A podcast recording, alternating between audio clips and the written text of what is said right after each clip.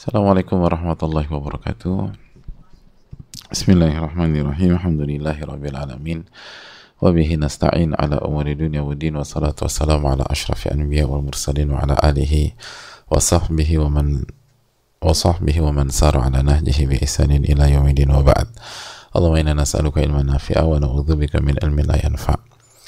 Hadirin Allah muliakan khususnya ibu-ibu sekalian Alhamdulillah kita bersyukur kepada Allah Subhanahu wa taala atas nikmat yang Allah berikan kepada kita sebagaimana salawat beriring salam semoga senantiasa tercurahkan kepada Rasulullah alaihi salatu wassalam beserta para keluarga, para sahabat dan orang-orang yang istiqomah berjalan di bawah naungan sunnah beliau sampai hari kiamat kelak.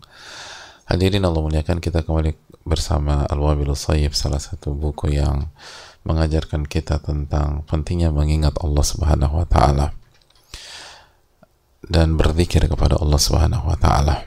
Dan kita sedang membahas tentang doa Nabi Yahya, eh, doa mohon maaf perintah Allah kepada Nabi Yahya uh, untuk diamalkan dan untuk disampaikan kepada Bani Israel. Dan uh, yang disebutkan atau perintah yang pertama adalah mathal muwahhid wal musyrik Uh, dalam hadis tersebut disebutkan perumpamaan antara orang yang bertauhid dan orang yang melakukan kesyirikan. Fal muwahhid kaman amila li sayyidi. Orang yang bertauhid itu seperti orang yang bekerja dengan tuannya di rumah tuannya tersebut. Wa adda li sayyidihi masta'malahu fi. Dan dia menunaikan uh, tugas-tugasnya. Jadi dia mengerjakan do's and don'ts-nya. Dia mengerjakan apa amanat yang diperintahkan oleh tuannya kepada dia. Jadi semua dia kerjakan dengan baik. Apa tugasnya apa job desk-nya dia dia kerjakan dia amalkan dia lakukan gitu loh wal musyrik kaman ista'malahu sayyidu fi darihi fakana ya'mal wa yu'addi kharajahu wa amal wa amilahu ila ghairi sayyidih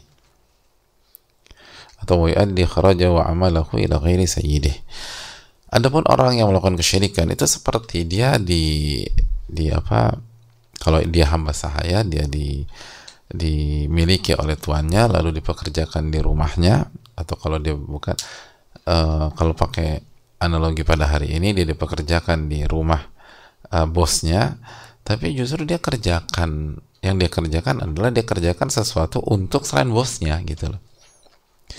Dia kerjakan hal-hal untuk selain tuannya. Fahakadzal musyrik ya'malu li ghairillahi fi darillahi ta'ala. Dan begitulah orang yang melakukan kesyirikan dia itu beramal untuk selain Allah di kekuasaan Allah Subhanahu wa taala di kerajaannya Allah Subhanahu wa taala. Di alam semesta yang milik Allah Subhanahu wa taala. Ini kan aneh gitu loh. Bumi ini tuh milik Allah. Loh kok anda beramal kepada selain Allah? Ini kan kekuasaan Allah semua. Walillahi mulku samawati wal ard dan milik Allah lah kerajaan langit dan bumi walillahi ma fis samawati wa fil ard dan milik Allah lah apa yang ada di langit dan apa yang ada di bumi. Ini semua punya Allah Subhanahu wa taala. Lah kok Anda beramal beribadah kepada selain Allah? Wa taqarrabu ila aduwillahi bi ni'amillahi ta'ala alaih. Dan Anda mendekat kepada musuh Allah, kepada syaitan, kepada ya kepada syaitan dan tentaranya. Lalu yang mirisnya adalah saat Anda mendekat kepada musuh-musuh Allah, Anda gunakan nikmat dari Allah untuk hal tersebut. Allahu Akbar. Ya kok bisa Anda mendekat kepada musuh Allah dengan menggunakan nikmat-nikmat Allah? Nah, itulah ibu-ibu lah. Dan ini sama persis dengan maksiat, tapi dengan stadium yang di bawah, yang jelas di bawah kesyirikan pada saat kita bermaksiat gitu jadi kita bermaksiat kepada Allah menggunakan nikmat dari Allah. Nah, ini kan nggak pantas ya. Hadirin dan ibu sekalian. Ketika misalnya wanita tidak menutup aurat lalu dia beli apa dia beli uh, pakaian terus dia beli uh, aksesoris yang ketika dia pakai Allah nggak ridho. Jadi dia gunakan rizki yang Allah kasih untuk melakukan maksiat kepada Allah. Ketika dia suara tinggi ke suaminya, dia gunakan lisan yang Allah kasih ke dia untuk menggunakan nada tinggi yang Allah nggak ridhoi. Pada saat dia gunakan, pada saat dia berbohong atau dia ngomongin orang, dia gibah, dia fitnah, dia dia ngomongin hal-hal yang nggak ada gunanya dan bukan urusan dia. Jadi dia gunakan nikmat Allah yang bernama lisan yang bernama mulut bernama lidah. Untuk hal-hal yang Allah benci gibah Allah benci kan? Fitnah Allah benci terhadap fitnah. Lo kok anda gunakan nikmat Allah subhanahu wa ta'ala? Ini hal yang sangat miris hadirin sekalian. Ketika seseorang itu menggunakan nikmat Allah untuk menjauh dari Allah dan untuk mendekat kepada musuh Allah Subhanahu wa taala. Gitu. Makanya sebagian ahli hikmah mengatakan silakan bermaksiat tapi tolong jangan gunakan nikmat dan fasilitas dari Allah. Gitu. Kalau Anda masih gunakan nikmat Allah itu nggak tahu malu namanya. Gitu. Apalagi kesalahan dan dosa itu adalah kesyirikan yang merupakan dosa paling parah. Inna syirka la zulmun azim. Kesyirikan itu dosa yang paling zolim dan zolim yang paling parah gitu. Dakwah anda gunakan nikmat dari Allah subhanahu wa ta'ala. Nah ini kan cukup miris lah hadirin. Itu tadi sebagian ulama mengatakan silakan bermaksiat tapi jangan di bumi Allah Subhanahu wa taala. Carilah tempat lain gitu. Yang memang punya Anda gitu loh. Nah, ada maksiat itu di bumi Allah. Menggunakan fasilitas Allah. Menggunakan nikmat dari Allah Subhanahu wa taala.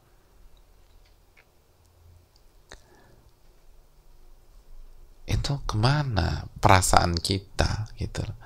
Kalau ini konteksnya ibu-ibu katanya wanita itu perasa sensitif perasaannya. Peka kan perempuan kan peka pay attention for detail. Mana itu semua? Kok nggak peka gitu loh? Kok nikmat Allah digunakan untuk bermaksiat sama Allah Gimana perasaan kita kalau digitukan sama pihak lain? Gitu.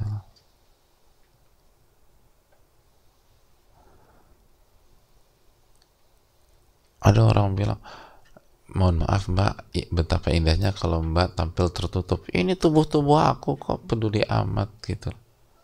Itu bukan tubuh mbak, itu milik Allah Subhanahu Wa Taala. Buktinya kalau Allah mau ambil, mbak nggak bisa cegah Gak bisa. Ini bukan tubuh kita. Sebagai ini kita dikasih hak guna, hak pakai.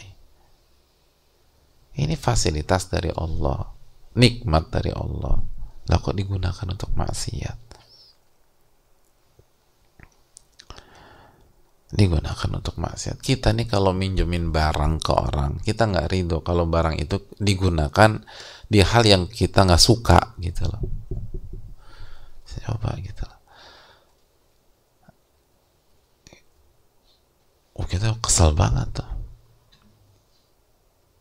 Kita pinjemin sesuatu gitu. Atau kita pinjemin uang. Lu, lu pakai ini duit gua. Eh ternyata uangnya dipakai buat nraktir musuh kita. Gimana perasaan kita coba? Hah? Eh, sebenarnya uh, lo tuh butuh butuh uang kemarin buat apa sih sis? Gitu. Ya gue ternyata gue tuh pengen traktir orang. Siapa? Si fulan. Ternyata tuh orang musuh kita. Itu nyesalnya minta ampun. Kalau tahu begitu ngapain gue pinjemin tuh duit?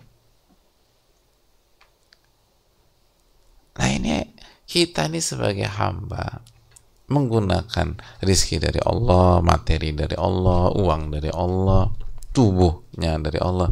Tapi digunakan untuk mendekat kepada musuh Allah. Na'udzubillah thumma na'udzubillah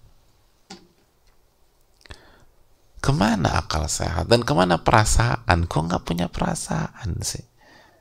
Itu tadi apalagi konteksnya perempuan. Katanya perempuan itu punya perasaan. Kok ini kayak nggak punya perasaan sama sekali? Kira-kira pantas apa enggak cocok apa enggak itu loh hadirin sekalian.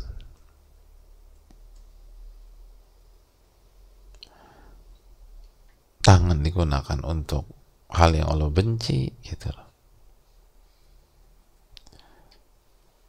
Lisan apalagi. Kecantikan juga di di apa di dieksploitasi. Di hal-hal yang Allah benci gitu loh yang Allah nggak suka. Yang Allah murka. Itu pantas apa enggak lah. Baru ketika Allah Allah hukum nangis-nangis kita. Bangun di malam hari. Hadirin Allah muliakan ini tolong kita camkanlah ini dalam. Makanya buku ini tuh sangat menarik. Ada dari awal kita bahas buku itu ada banyak sekali hal-hal yang yang sangat dalam gitu dalam dalam kehidupan kita. Saya ini gitu menggunakan yataqarrabu yataqarrabu ila aduillah bini'amillah alaihi. Dia mendekat kepada musuh Allah menggunakan nikmat Allah. Wa ma'luman anna al-'abda min bani adam law kana lahu mamluk kadhalika lakana amkatal mamalika inda wa kana ashadda syai'in ghadaban alaih wa tardan lahu wa ib'adan wa huwa makhluqun mithluh.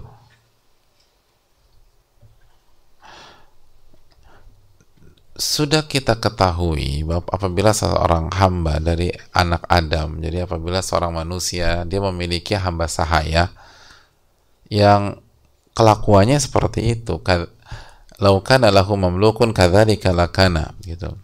Yang kelakuannya kayak gitu gitu maksudnya kayak gitu apa? Nggak taat nggak nurut justru bekerja untuk pihak lain. Kira-kira apa yang terjadi? Lakana amkatal mamalik indahu lakana am am lakana amqata al mamalik indahu amqata itu hamba sahaya menjadi hamba saya yang paling dimurkai. Amkota paling disebeli udah. Kok bisa-bisanya kamu kerja untuk untuk yang lain wong sayang yang punya saya yang memiliki saya tuanmu gitu.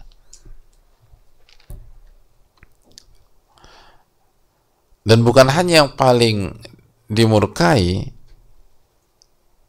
yang paling dimarahi watar dan lahu ibadan. Ini hamba saya paling berhak diusir dan dibuang jauh-jauh gitu. Jadi paling berhak diusir dan dibuang jauh-jauh. Kok bisa? Anda gunakan nikmat Allah untuk bermaksiat apalagi melakukan kesyirikan. Anda gunakan nikmat Allah untuk mendekat kepada musuh Allah subhanahu wa ta'ala. Pantaslah diusir itu tadi kita kita punya pegawai hadir dia gunakan fasilitas kantor kita untuk kepentingan kompetitor kita. Gimana perasaan kita? Dia gunakan fasilitas kita untuk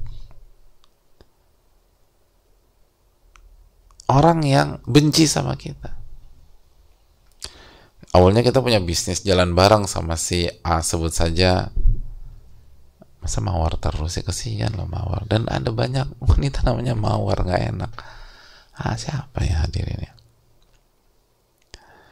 sebut saja Malang lah gitu ya. Ada nggak wanita namanya Malang? Kayak nggak ada ya? Itu tadi. Jadi kita nih dulu bisnis sama Malang ini. Eh dia dia tikam kita dari belakang. Dia khianati kita. Lalu dia ambil ilmu kita dia buat perusahaan yang sama bidangnya dengan kita dan jadi kompetitor kita. Nah, kita punya pegawai. Kita kasih fasilitas. Eh fasilitas kita digunakan untuk mendekat sama tuh Malang itu. Perasaan ibu-ibu tuh gimana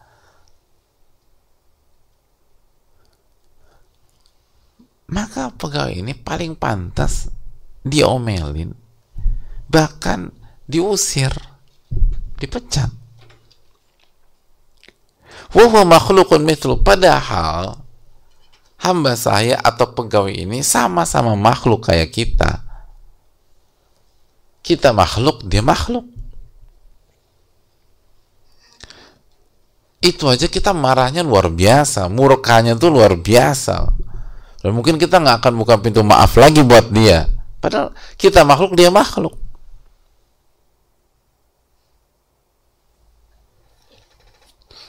Kilahuma fi ni'mati ghairihima.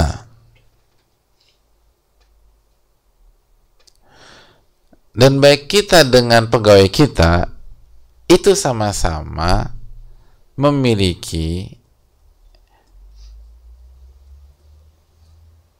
hal yang bukan punya kita bukan punya kita. Tapi kan punya Allah. Jadi nikmat kita bukan punya kita. Bukan bukan kita ciptakan. Dan kita ketika kita kasih fasilitas ke pegawai kita itu pun sebenarnya bukan punya kita. Punya siapa hadirin? Punya Allah subhanahu wa ta'ala. Itu kita marahnya luar biasa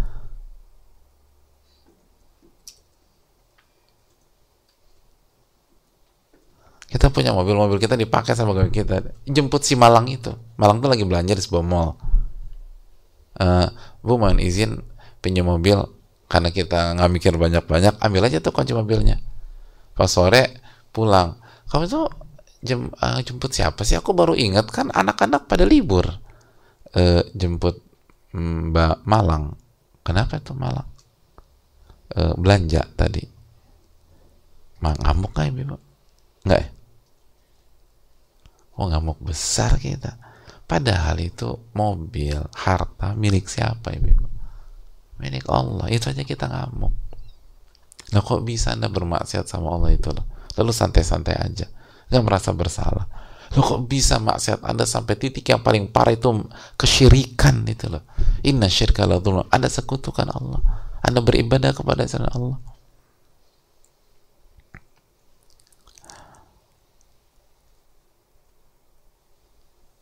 فكيف برب العالمين الذي ما ما بالعبد من نعمة فمنه وحده لا شريك له lalu bagaimana dengan Rabbul Alamin bagaimana dengan Allah Subhanahu wa taala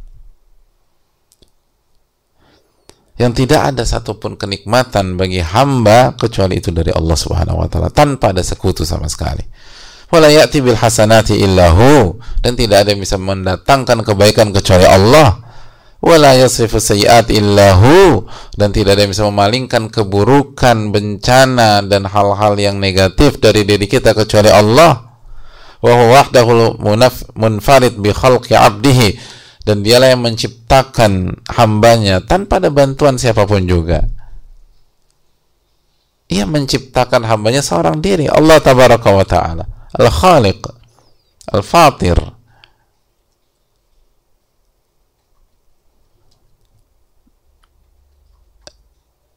nggak dia nggak disupport. Kita kita jangankan itu. Kita buat kue aja di dibantuin teman-teman. Buat kue doang tuh. Buat sayur asam aja disupport sama banyak pihak. Buat sayur asam. Yang beli bahan bakunya ke pasar bibi gitu loh. Eh, cuma buat sayur asam. Anda nggak buat sendirian. Anda disupport. Itu aja anda udah baper berat ketika fasilitas yang Anda merasa punya Anda itu dipakai untuk pihak yang Anda kecewa dan Anda benci. Padahal itu pun bukan nikmat, itu pun bukan harta Anda. Itu punya Allah tabaraka wa taala. Inna lillahi wa inna ilaihi rojiun. Sesungguhnya kita semua ini punya siapa? Punya Allah bukan punya kita kita nggak bisa ngapa-ngapain. Itu aja kita tersinggung, kecewa, marah besar kalau saya SP3 langsung kalau perlu kita pecat hari itu juga tuh pegawai. Lalu selama ini Anda kan melakukan hal yang sama sama seperti pegawai Anda yang Anda pecat itu. Coba evaluasi. Emang Anda nggak maksiat sama Allah? Tapi kan setiap orang punya khilaf iya. Tapi Anda Anda udah tahu atau belum? Anda sengaja. Dan anda santai-santai aja. Anda meremehkan kalau kesalahan manusiawi itu khilaf terus nyesal. Lalu segera istighfar taubat lo perbaiki. Anda anda nyesal apa enggak? Anda jelasnya itu salah. Bukan anda santai-santai aja. Anda udah tahu gibah itu salah. Anda sudah tahu fitnah itu atau sibuk dengan isu-isu yang bukan urusan anda itu fatal. Tapi anda biasa aja. Anak diterlantarkan kita tahu ibu akan ditanya oleh Allah tentang anak-anaknya. Wal mar'atu ra'iyatun mas'ulatun an baiti zawjiha wa auladi wanita akan ditanya tentang urusan rumah dan anak-anaknya. Kok biasa-biasa aja?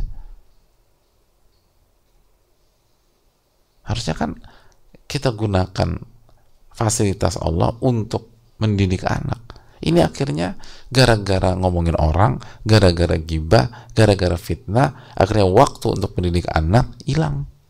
Dan kita santai-santai aja. Kayak nggak ada beban, nggak ada dosa.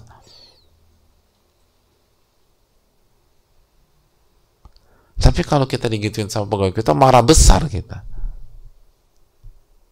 Tapi bukankah Anda melakukan hal yang sama dengan pencipta Anda? Na'udzubillah, na'udzubillah. وهو وحده المنفرد بخلق عبده ورحمته وتدبيره ورزقه ومعافاته وقضاء حوائجه sedangkan Allah Subhanahu wa taala satu-satunya menciptakan hambanya salah satu-satunya memberikan rahmat dan kasih sayang kepada para hamba-hambanya satu-satunya mengatur satu-satunya memberikan rizki satu-satunya yang menyelamatkan dan satu-satunya yang menyelesaikan kebutuhan-kebutuhan hamba-hambanya maka bukankah ia satu-satunya yang pantas diibadai dan disembah. La ilaha illa hu. Tidak ada yang berhak diibadai kecuali Allah tabaraka wa taala.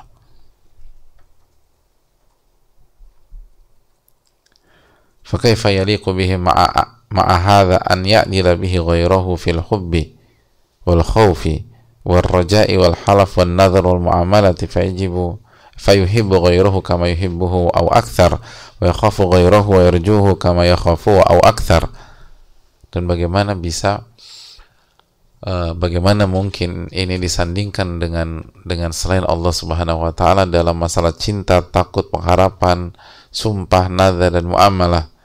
Jadi ketika Allah satu-satunya memberikan yang menciptakan kita, yang menyayangi kita, yang mengatur kita, yang memberikan rizki kepada kita, yang menyelamatkan kita, yang me yang memberikan kebutuhan-kebutuhan kita, mungkinkah Allah disamakan dengan makhluknya?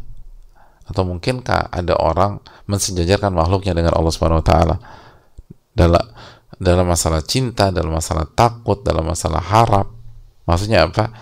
Maksudnya dia mencintai mak, apa pihak lain atau makhluk sebagaimana dia mencintai Allah Subhanahu wa taala. Bahkan lebih.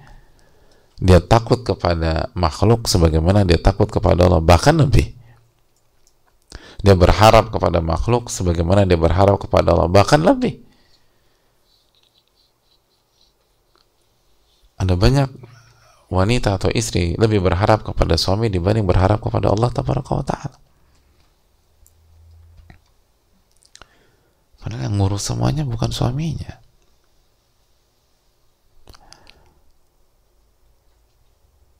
Ada ada ada wanita mencintai suaminya sebagaimana mencintai Allah tabaraka wa taala. Jadi bukan hanya cinta tabiat tapi udah cinta ibadah. Cinta yang penuh dengan kerendahan, ketundukan, ketaatan bahkan lebih taat kepada suami dibanding taat kepada Allah taala ini fatal besar hadirin.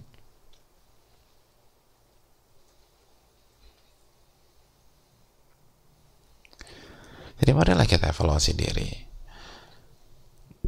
Kalau kita nggak ingin digitukan oleh pegawai kita, ART kita, driver kita dan lain-lain, kok bisa-bisanya kita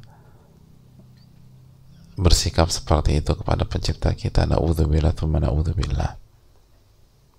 Kita buka sesi tanya jawab. Wassalamualaikum warahmatullahi wabarakatuh.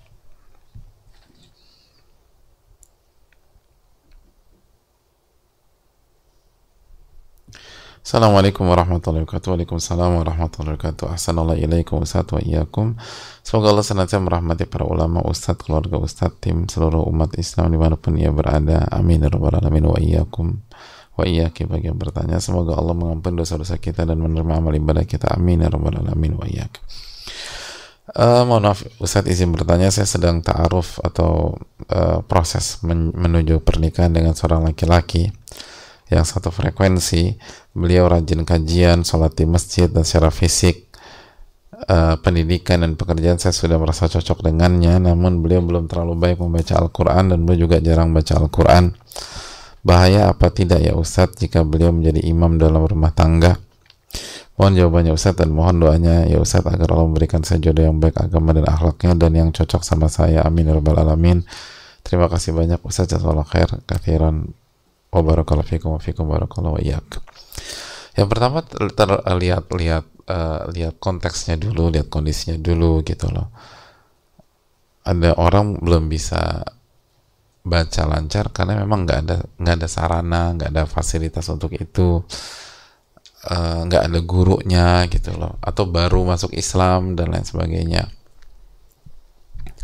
Tapi ada maka kalau kasusnya seperti ini insya Allah nggak ada masalah. Dan biarkan selama dia tetap belajar dan berusaha ya insya Allah dia akan bisa karena dia ada uzur.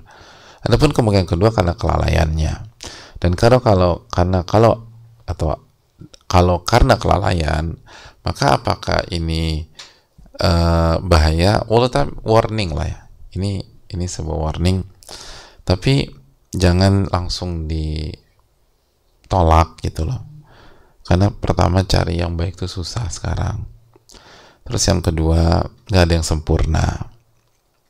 Yang ketiga kalau dia punya niat baik punya kejujuran dan mau memperbaiki kekurangannya dan mau memperbaiki kualit, kuantitas dan kualitasnya bersama Al-Quran dan mau belajar maka saya rasa layak untuk dikasih kesempatan dengan catatan sisi-sisi lain itu baik.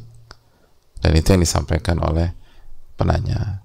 Jadi kalau sisinya baik akhlaknya baik terus secara pendidikan oke okay, terus juga ibadahnya rajin dan uh, ada apa ada rekomendasi dari orang-orang terdekat dan bisa dipercaya dan masukannya valid namun ia punya beberapa kekurangan di antaranya yang yang bagi kita serius ini hubungan dengan Al-Quran. Tapi ketika dikasih masukan atau kasih ini dia mau dengar dia mau berubah dan dia sadar bahwa kekurangannya itu maka perlu kita perlu kita uh, pertimbangkan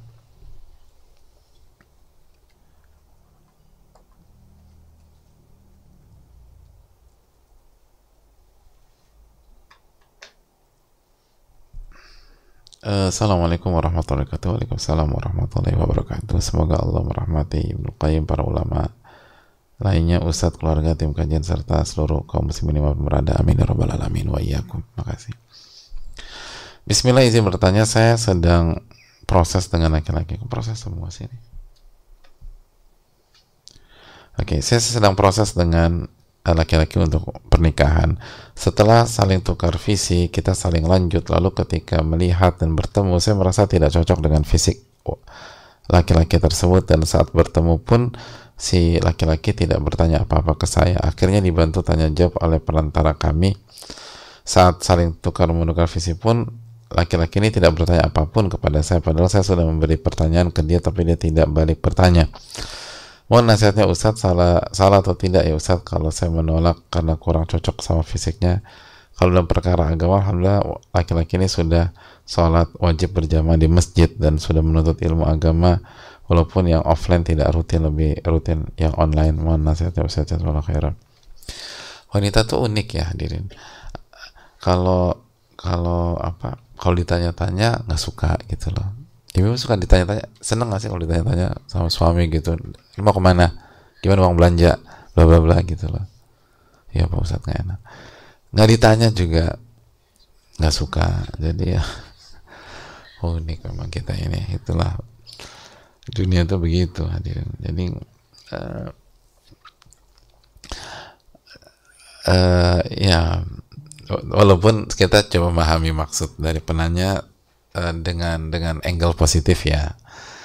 Uh, Allah taala misal kalau berarti kan ini masalah komunikasi. Ini masalah komunikasi aja. Artinya bisa jadi kalau diterapkan ke yang lain justru jadi semakin yakin gitu loh. Kenapa sih yakin? Mbak saya nggak pernah ditanya. Alhamdulillah.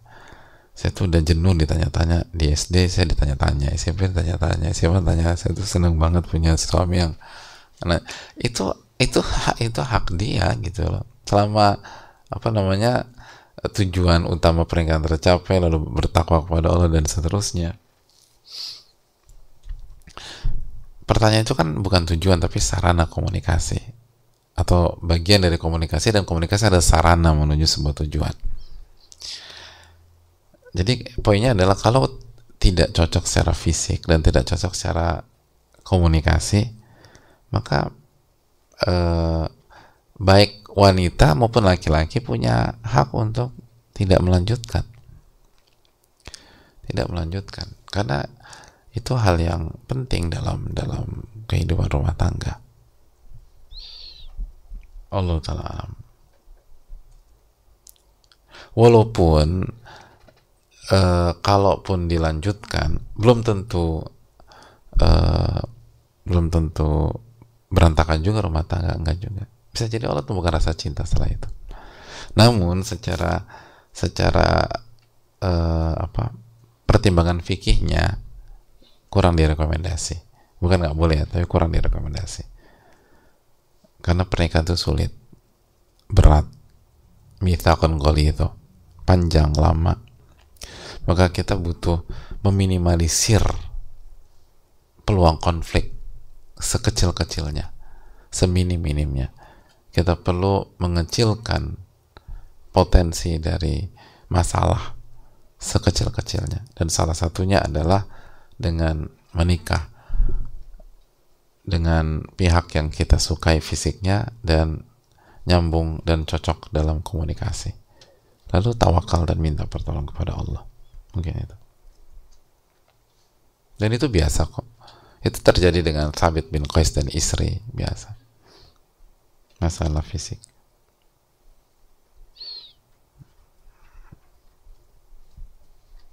Dan itu juga hak laki-laki.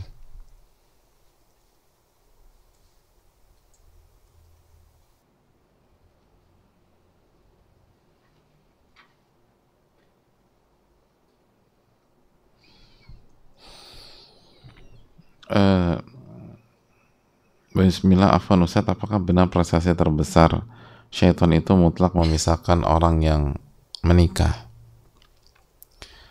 Uh, bagaimana memadukan ini dengan istri yang tertekan karena suami KDRT dan selingkuh berpisah sulit akhirnya bunuh diri qadar Allah apakah bunuh diri bukan prestasi terbesar dalam keadaan seperti ini Suami juga diduga punya penyakit mental NPD plus psikopat.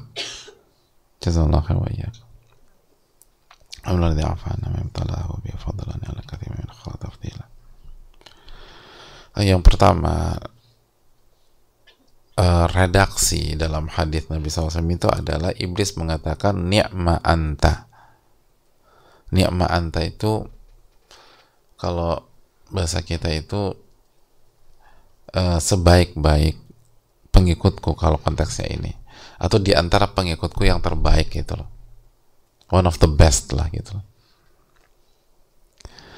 Dan ini bukan ini bukan berarti prestasi terbaik iblis secara mutlak adalah membuat seseorang bercerai tanpa alasan syar'i. Al prestasi terbesar adalah membuat orang melakukan kesyirikan dan kufur. Namun, konteks dari hadis tersebut, walau telah misal dijelaskan oleh sebagian, bahwa menceraikan suami istri itu dampaknya besar dan luas. Bukan hanya dampak satu individu atau dua individu suami dan istri, tapi dampaknya ke mana-mana dampaknya ke anak-anak. Jadi setelah suami suami mendapatkan dampak negatif misalnya atau istri mendapatkan anak-anak dampak mendapatkan dampak negatif. Akhirnya anak-anak uh, tumbuh tidak baik. Lalu dampaknya ke mana? Keluarga besar gitu. Akhirnya orang para orang tua kecewa dengan mantu masing-masing. Karena bela para orang tua ngebelain anaknya nggak semua tentu saja ya, tapi ada banyak kasus. Lalu nyerang mantu akhirnya uh, pecahlah hubungan antara besan. Dan ke mana-mana nantinya. Lalu berhenti sampai anak nggak juga. Ketika anak itu tumbuh kembangnya tidak baik akhirnya tidak siap jadi orang tua menikah.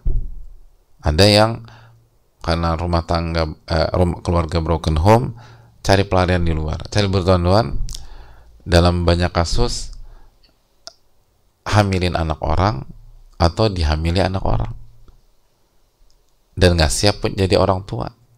Dan mulainya juga dengan cara yang haram.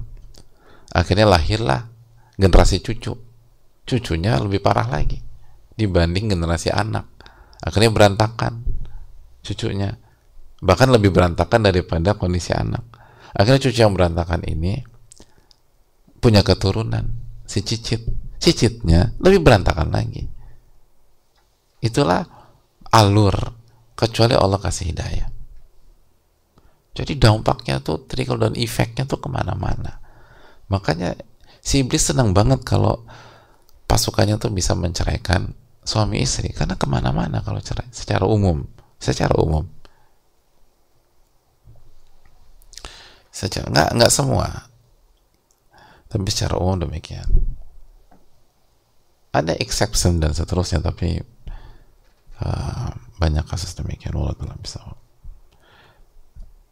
Buk, dan itu juga bukan berarti kita nggak boleh membuka pintu perceraian secara mutlak. Tidak hukum perceraian hampir sama dengan hukum pernikahan bisa makro bisa mubah, bisa sunnah, bahkan bisa wajib. Wajib bercerai dalam satu kasus atau wajib berpisah. Jadi tergantung kondisi. Dan kalau sampai pada titik sunnah atau wajib, dia nggak boleh pertahankan. Justru kalau dipertahankan dosa pernikahan. Jadi bukan berarti nggak boleh bercerai. Ini sering, kali kita Jadi banyak orang berpikir hadis itu menunjukkan dengan alasan apa pun saya harus pertahankan pernikahan saya. Enggak.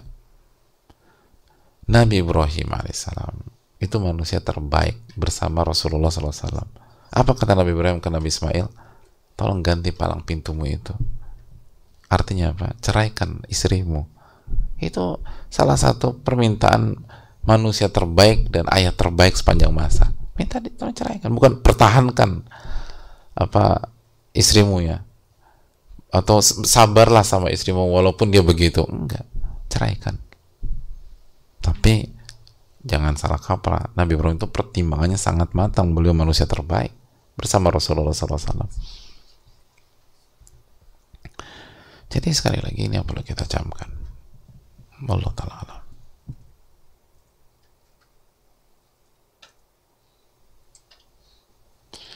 ketika istrinya Thabit minta uh, minta iz, apa tanya boleh nggak saya khulu Nabi SAW tidak melarang.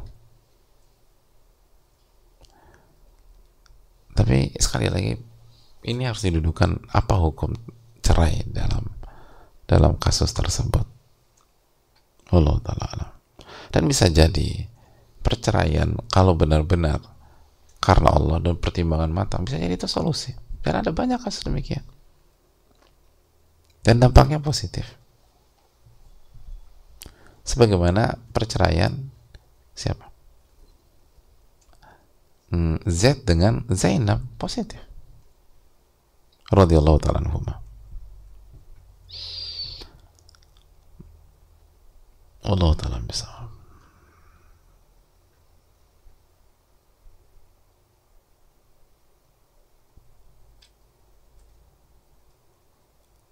Bismillah, Assalamualaikum Ustaz Waalaikumsalam Semoga Ustaz dan keluarga beserta kaum muslim semuanya selalu dalam penjagaan Allah Subhanahu wa taala. Amin ya rabbal alamin. Mohon izin bertanya, saya sedang berusaha untuk bisa mengikuti kajian rutin.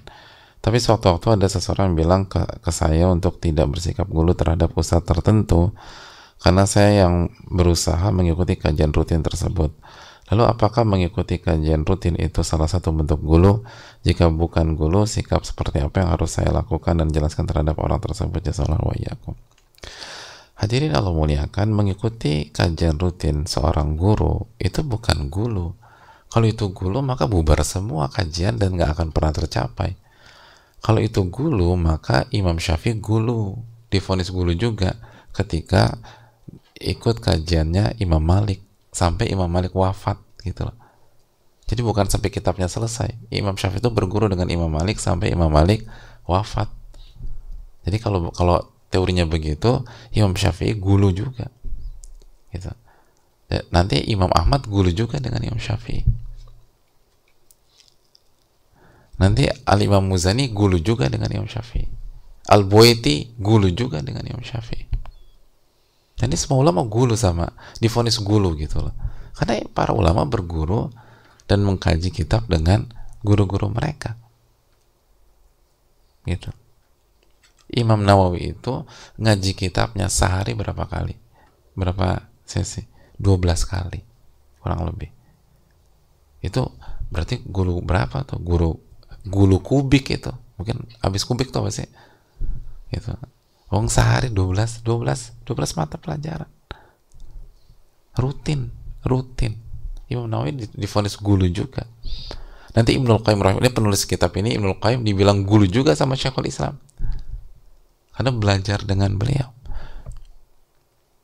Nanti Imam Zahabi difonis gulu juga. Ibnu Kathir difonis gulu juga karena berguru sama Syekhul Islam.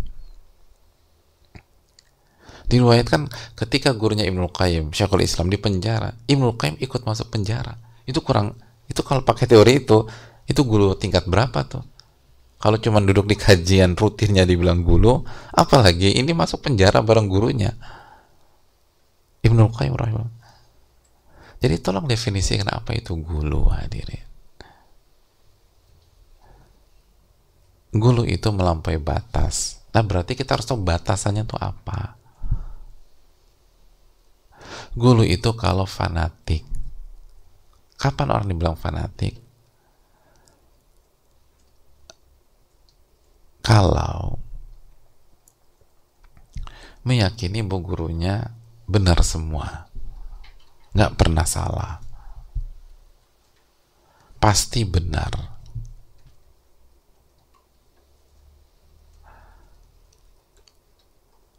Hanya bo hanya hanya apa kalau mau belajar hanya boleh ke gurunya aja.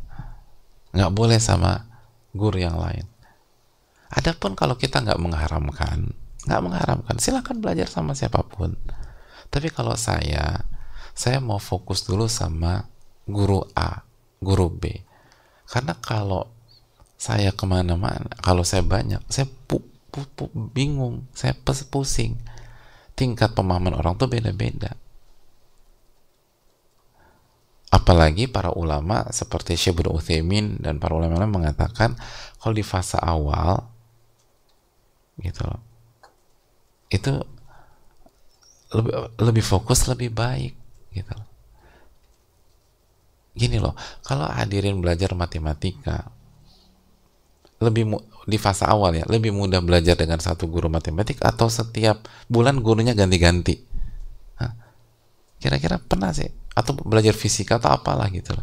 Ini ini filosofi di semua bidang ilmu bukan di satu ilmu aja. Selamat tidak fanatik, selamat yang mengatakan nggak boleh belajar dengan yang lain, harus belajar dengan si ustadz A atau guru A, itu baru guru. Tapi kalau kita nggak mengharamkan, misalnya, tapi saya hanya mau saya mau fokus dulu sama ini satu-satu gitu loh dan saya tetap respect sama ustadz-ustadz yang lain. Saya hormati.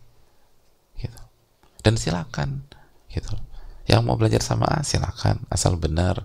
Mau belajar sama B silakan. Asal benar. Gak ada masalah.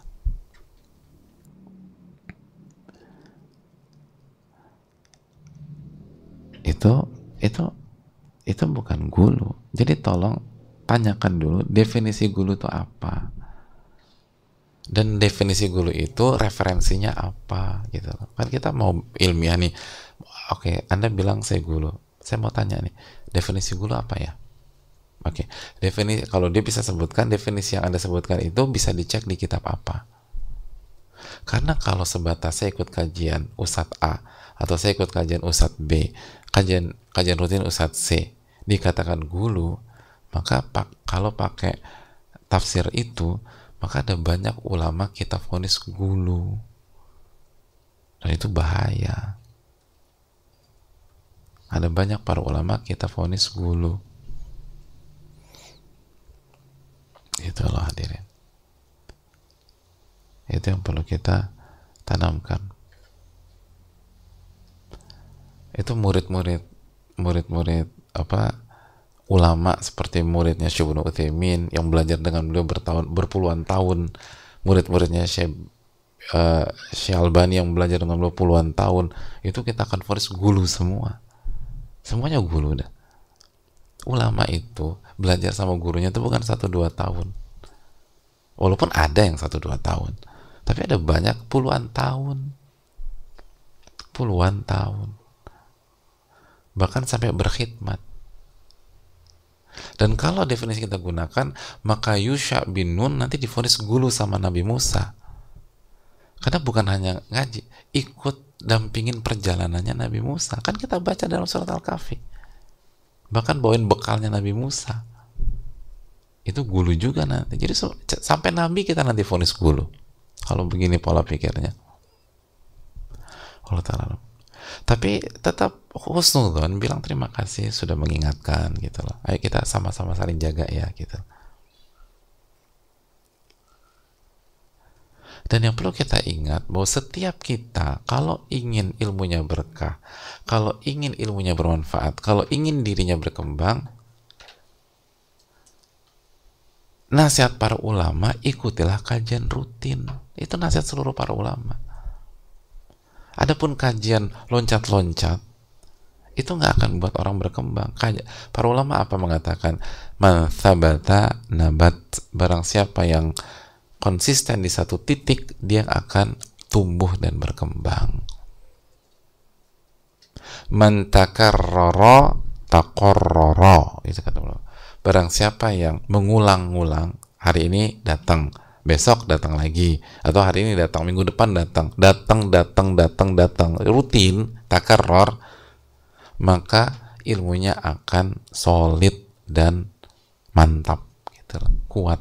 Itu kaidah justru kajian rutin adalah konsepnya para ulama.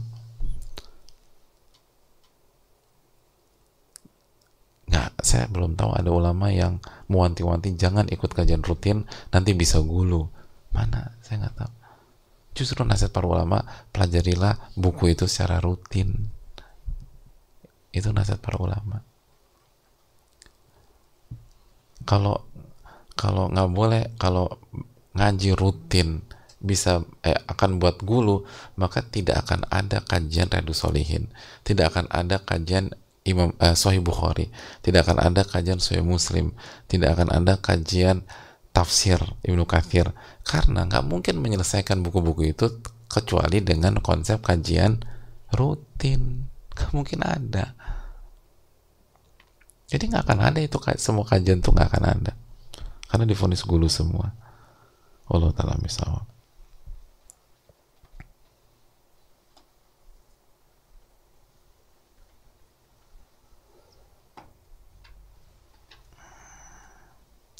Assalamualaikum warahmatullahi wabarakatuh Waalaikumsalam warahmatullahi wabarakatuh Semoga Allah senantiasa merahmati Imam Bukhari, para ulama, Ustadz dan seluruh tim juga seluruh umat muslim di seluruh dunia. Amin ya rabbal alamin.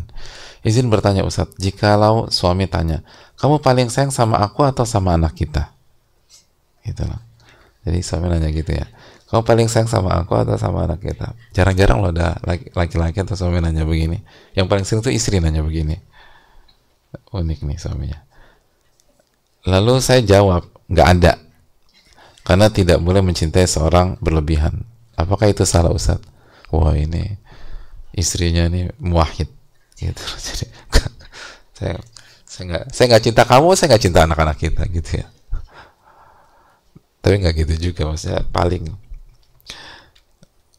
Uh, kemudian bagaimana caranya mencintai Allah lebih dari apa pun jazakallahu gini loh apa kan kita tahu kan kan nggak boleh tidak lah apa la kadhibat illa fi nggak boleh ada kebohongan kecuali di tiga hal. Di antaranya apa? Hah? bohongnya suami ke istri dan bohongnya istri ke suami. Dan salah satu konteks bohong itu apa? Ini cinta-cintaan begini gitu loh. Jadi jangan jangan latar lek apa terapkan apa seluruh bab-bab dalam ilmu akidah ke sini ini beda konteks gitu loh hadirin.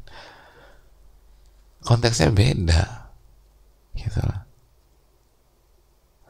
Ini boleh gitu loh. Karena Nabi SAW mengatakan gak ada kebohongan kecuali tiga hal. Di antaranya itu bohongnya suami ke istri bohongnya istri ke suami. Ketika kita jela, ketika kita baca keterangan hadis tersebut maksudnya apa hal-hal yang membuat rasa cinta itu tumbuh dan berkembang dan bersemi gitu loh. Gitu loh hadirin. Jadi dan dan maksud suami insya Allah bukan konteksnya syirik mahabbah juga bukan. Konteksnya dalam ranah manusia gitu dalam ranah keluarga tuh kamu lebih cinta sama siapa? Sama aku atau sama anak kita gitu loh tapi ini pertanyaan tricky nih coba dipikirkan kalau ibu-ibu ditanya lebih cinta sama siapa sama suami atau anak hmm? Enggak ada. Sama juga.